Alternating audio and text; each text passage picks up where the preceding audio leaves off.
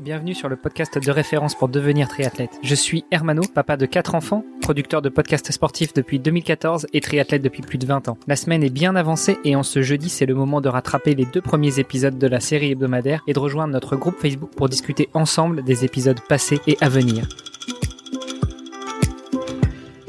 Salut les sportifs, c'est Armano et vous êtes dans l'épisode de jeudi du podcast Devenir triathlète. À mes côtés pour co-animer cet épisode, j'ai toujours l'ami Olivier de Scooter. Salut Olivier. Salut Armano. Et notre invité de la semaine, Louis Bouillet. Salut Louis. Salut Hermano, salut Olivier. Euh, Louis, le triathlète, oui, on, peut parler de ça, on peut, on peut t'appeler comme ça le triathlète, puisque euh, le rêve de tout triathlète, c'est un jour d'aller à Hawaï. Toi, euh, première tentative sur Ironman, clac, tu décroches un slot. Ensuite, tu vas à Hawaï, tu t'éclates. On en a grandement parlé hier.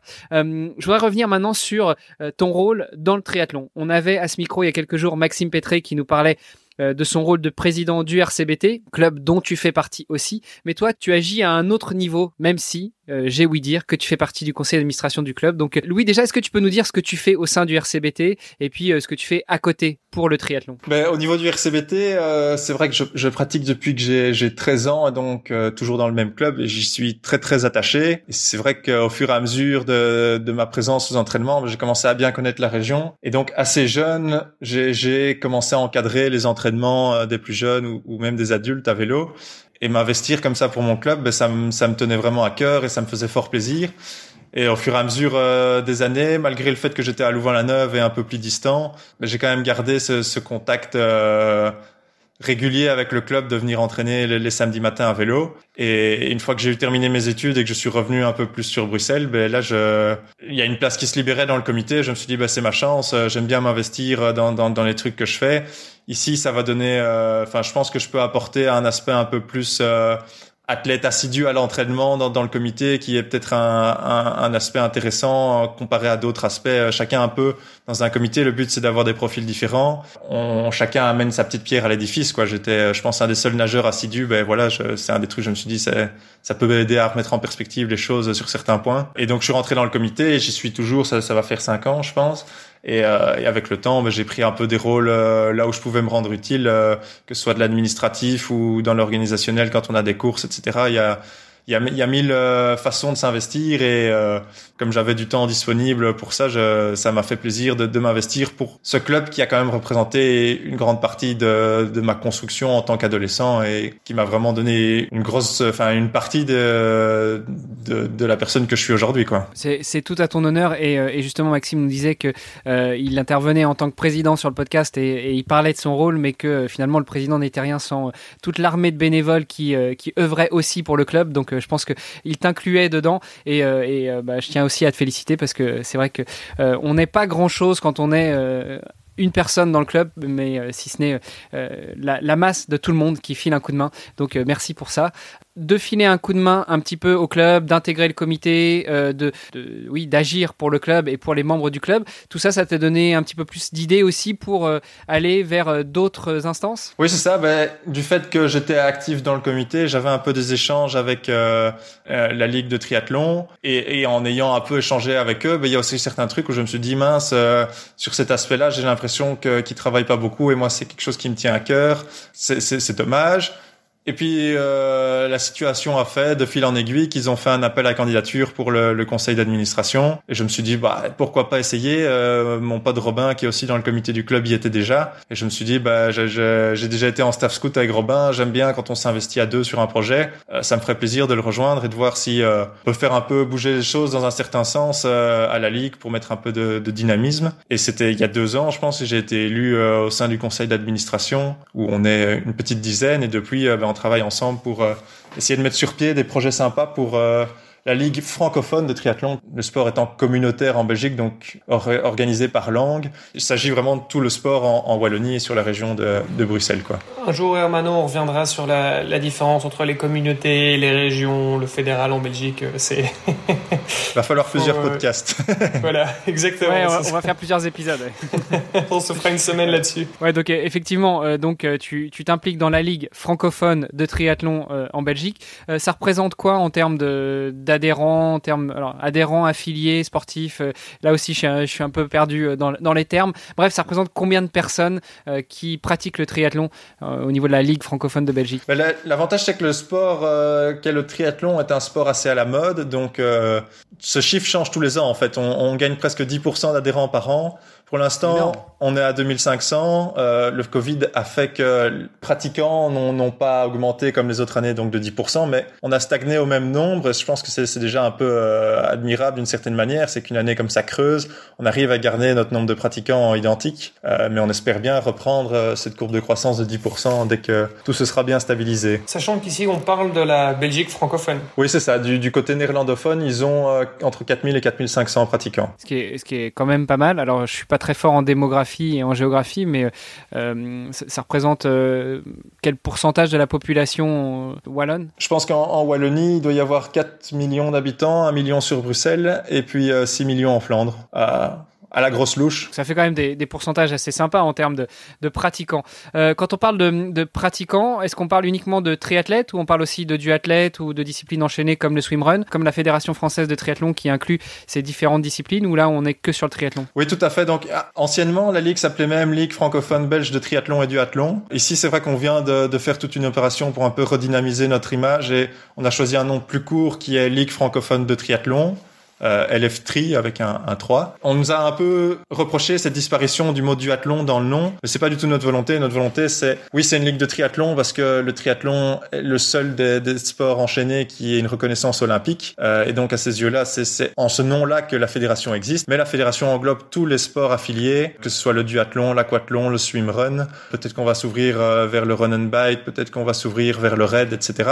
Il y a, il y a vraiment euh, une volonté de regrouper tous les sports enchaînés d'une ou des disciplines du triathlon. Euh, donc ça, c'était il y a deux ans. Tu as intégré le comité, tu as œuvré avec le comité justement pour euh, améliorer un peu l'image, pour dynamiser l'image euh, du triathlon francophone en Belgique. Euh, et puis, mon petit doigt me dit qu'il y a quelques semaines, il y a des choses sympas qui se sont passées aussi. Mais voilà, il faut, je pense que quand tu t'investis comme ça, il faut toujours un petit temps d'observation pour voir comment les choses tournent et te faire un peu une idée de, de où est-ce que tu peux être utile ou pas au fur et à mesure de ces deux ans, j'ai pris un peu tout doucement ma place. J'ai pris le rôle de secrétaire général, donc qui a un peu la centralisation euh, de tout ce qui passe par le secrétariat et, du travail des employés. Et une chose en emmenant une autre, le poste de, de président s'est libéré en faisant un peu le, le, le bilan de, de, qui voulait s'investir dans, dans, le conseil d'administration. J'ai vu que moi, ça, c'était un poste qui me, qui qui me tentait bien de, de prendre la présidence et d'un peu euh, chapeauter tout ce qui s'organisait. Et il n'y avait pas beaucoup d'autres prétendants euh, voulant s'investir de cette manière-là. Globalement, ils étaient tous positifs euh, au fait que je devienne président et mon élection s'est passée euh, d'un commun accord avec tout le monde. Donc ça, c'est assez chouette de partir sur des bonnes bases. Euh, et on a, toute cette volonté de travailler ensemble vers un, un avenir meilleur pour le triathlon. Mais c'est vrai que la, la période qu'on traverse ici est un peu plus compliquée à ce niveau-là. Un avenir meilleur pour le triathlon. Déjà, est-ce que tu peux nous rappeler les attributions d'un président de ligue, qu'elle soit francophone ou pas, hein, mais d'un président de ligue sportive et en l'occurrence de la ligue francophone de triathlon? C'est toujours difficile de répondre à cette question-là parce que chacun a un peu des, des facilités avec certaines choses. Euh, il y a des, des, personnes qui sont un peu plus managériales, des personnes qui sont un peu plus euh, dans la, dans la gestion de projet on essaye de, il y a des postes euh, qui, qui, définissent des rôles, mais on essaye d'un petit peu adapter chaque poste à la personne qui l'occupe aussi. Euh, moi, l'idée, c'est vraiment de d'être un peu le chef d'orchestre de, de la mise en place des, des différents projets qui nous tiennent à cœur. J'ai quelques projets en tête qui, qui seraient sympas, et donc l'idée, c'est d'un peu de, de, faire en sorte de, de mettre les les ressources au, au, bon endroit pour que ça, ça, se passe quoi. Tu parles de ressources, est-ce que euh, sans dévoiler de grands secrets, tu peux nous parler euh, du, du, budget de la ligue? J'ai pas les, les, les titres euh, parfaitement en tête, mais je pense que sur sur une année, on est plus ou moins à quelque chose de l'ordre de 200 250 000 in et out. donc évidemment, c'est une ASBL qui, qui n'a aucun objectif lucratif. Euh, mais il y a une grosse partie de ce budget qui est consacré aux élites et le reste, euh, il y a quand même tout un aspect administratif qui doit être financé. On, on a l'équivalent de trois temps plein qui travaillent pour nous actuellement. Ça, ça représente quand même aussi une grosse partie des dépenses de la ligue. Oui. Et euh, j'imagine qu'il y a aussi un gros budget communication pour justement mettre en avant l'image du triathlon et de la ligue et inciter les gens à, à venir rejoindre un club. Oui, c'est un peu le nerf de la guerre de nos jours. Hein. La communication, ça fait ça fait à peu près tout, euh, mais c'est difficile de travailler sur tous les aspects, de trouver euh, des gens qui, aiment bien s'investir là-dedans. Mais si, si, tu veux vraiment être efficace, il faut un site internet au top, il faut euh, une newsletter euh, qui fait un peu de dynamisme auprès des athlètes, il faut une page Facebook, une page Instagram faudrait même un compte Twitter, euh, faudrait un podcast. Euh, tu vois, il y a, y, a, y a, moyen d'investir dans tellement de choses. Ah, ça, je peux t'aider. bah, écoute, je note. Quand même pas mal de boulot, pas mal de dépenses, pas mal d'investissements à titre euh, personnel. Tu parlais du haut niveau. Euh, comment est-ce que vous soutenez le haut niveau? Et puis, euh, toi, en tant que président, qu'est-ce que ça veut dire? Est-ce que ça veut dire que quand il y a des compétitions, notamment en Belgique, tu vas apporter le petit-déj ou border les, les, sportifs de haut niveau de la Ligue francophone pour leur apporter ton soutien? Alors non, malheureusement ou heureusement pour moi, je, je, je ne doit pas remplir ce rôle-là. En termes international, la seule chose qui est reconnue, c'est la fédération belge, donc euh, qui s'appelle euh, Belgian Triathlon B3. Les élites vont à l'international représenter d'une certaine manière B3. Mais de ces élites, une partie est francophone, l'autre partie est néerlandophone. Et donc nous, on chapeaute surtout les, les élites francophones, qui sont environ sept aujourd'hui. Il, y a toujours des statuts un peu à, mi-chemin, donc c'est un peu euh, compliqué à définir. On apporte un, peu un soutien. Euh, ben déjà, on, négocie leurs contrats en partenariat avec la DEPS, etc., où on trouve des arrangements avec que soit l'armée euh, ou des, des organismes un peu différents. Et on a un de nos employés à temps plein, c'est notre directeur technique, qui s'occupe de gérer un peu tous les aspects avec avec eux, euh, la représentation en compétition, euh, les voyages, etc. Euh, donc on, on, leur apporte un gros soutien logistique. Pas de, de petit déj ou de lit euh, abordé pour les pros qui représentent la partie francophone. Pas encore, mais écoute, euh, je commence tout juste mon mandat de président. Je vais peut-être les appeler et mettre ça sur pied. On verra si ça si ça les tente, mais ça va faire cher le petit déj si je dois prendre l'avion euh, pour aller à Yokohama au Japon euh, livrer ça. Est-ce que ça te déplairait vraiment? Non, ça ne me déplairait pas, mais il faut que je reste quand même. J'ai quand même une vie professionnelle sur le côté, donc ça risque d'être compliqué. Parce que finalement, c'est quand même c'est quand même. Alors encore une fois, bon, c'est on, on, sait qu'on accueille beaucoup de triathlètes sur ce podcast et, et on se rend compte systématiquement que à chaque fois c'est des gens qui ont des vies un peu de dingue avec euh, bon des, des carrières incroyables, enfin des vies super actives, euh, qui, qui s'impliquent dans la vie associative, qui s'entraînent, qui font des, des, résultats incroyables. Donc euh, donc à chaque fois c'est c'est, c'est évidemment très impressionnant euh, parce que c'est vrai qu'on parle de tout ça, mais finalement bon tu le disais aussi avant-hier, hein, bon tu travailles, t'as un, t'as un, un, boulot à temps plein. Euh, chez NJ d'ailleurs où on avait, euh, comme tu disais, on était, on était d'anciens collègues euh, finalement, même si, euh, même si ça reste, ça reste une grosse organisation. Mais donc, comment est-ce que tu parviens à gérer ton temps finalement entre tout ça? Parce que bon, t'as du temps libre un petit peu, mais bon, t'as et puis t'as aussi une copine, t'as voilà. Donc, comment est-ce que tu fais pour gérer tout ça? Ben L'avantage ou le désavantage de la situation actuelle, c'est un peu cette, ce télétravail obligatoire tous les jours qui fait quand même économiser euh, un temps de trajet substantiel euh, par jour, quoi. Donc ça, c'est vrai que ça sert pas mal. Et a priori, ça va, on, va revenir. Alors, il y aura peut-être encore un peu de télétravail qui va rester, mais on se dit qu'a priori, le confinement euh, va pas, va pas durer ad vitam aeternam. Espérons en tout cas, oui, mais c'est, je, c'est vrai que j'arrive à trouver, à caser dans ma journée euh, ben, ma vie pro, euh, mes entraînements et, et mon, les choses pour lesquelles je m'investis. Euh, c'est vrai que mes copains aiment bien dire que je dors pas beaucoup. Euh, c'est vrai que c'est un de mes avantages. C'est que moi, je, ça me suffit d'avoir 6 heures de sommeil, donc ce qui fait quand même un gain de temps sur la journée par rapport à ceux qui, qui en ont besoin de 8. Euh, si tu dégages 2 heures par jour comme ça, ben, c'est quand même assez pratique. Okay. c'est donc ça ton secret. C'est peut-être ça mon secret, oui. Ou c'est peut-être une organisation au cordeau, comme une bonne partie des triathlètes. On en parle souvent, Olivier, mais c'est vrai que le triathlète, par défaut, est obligé d'être quelqu'un de relativement organisé. Ouais, c'est vrai que les, entraînements, ça, ça rythme vraiment une journée. Hein. Surtout maintenant, quand tu dois t'inscrire à la piscine à une heure très précise, mais voilà, il faut que tu aies fait euh, ton taf le matin, que sur ton temps de midi, tu aies la possibilité d'aller nager de telle heure à telle heure parce que c'est les seuls créneaux disponibles, et, etc. Et c'est vrai que avoir ce rythme euh, à s'imposer euh, dans la vie, ben, je dis souvent, plus tu as de choses à faire, plus tu arrives à faire des choses parce que vraiment, tu arrives à, à, cadenasser les trucs et dire, ben voilà, euh, là j'ai deux heures, je fais ça, et après euh, j'ai autre chose à faire donc il faut que ce soit fini au bout de deux heures c'est clair. Et c'est vrai qu'on dit souvent aussi dans, dans le monde de l'entreprise si, euh, si tu as besoin que quelque chose soit fait demande, euh, demande à quelqu'un d'occupé de le faire. Parce qu'en général euh, si c'est quelqu'un qui est occupé bah, ce sera fait rapidement. Parce qu'il aura, il aura d'autres choses à faire. Non mais c'est vrai et il y a, y a d'ailleurs des études hein, sur le sujet qui disent que au plus tu laisses du temps à quelqu'un donc au plus tu mets une, une date butoir lointaine dans le temps euh, bah, au plus la personne va prendre du temps pour faire euh, pour, exécuter la tâche en, tant que telle. Donc euh, donc finalement euh, avoir une contrainte comme ça, c'est vrai que ça peut aider. À être plus productif dans dans d'autres domaines, donc que ce soit au niveau pro, perso, associatif.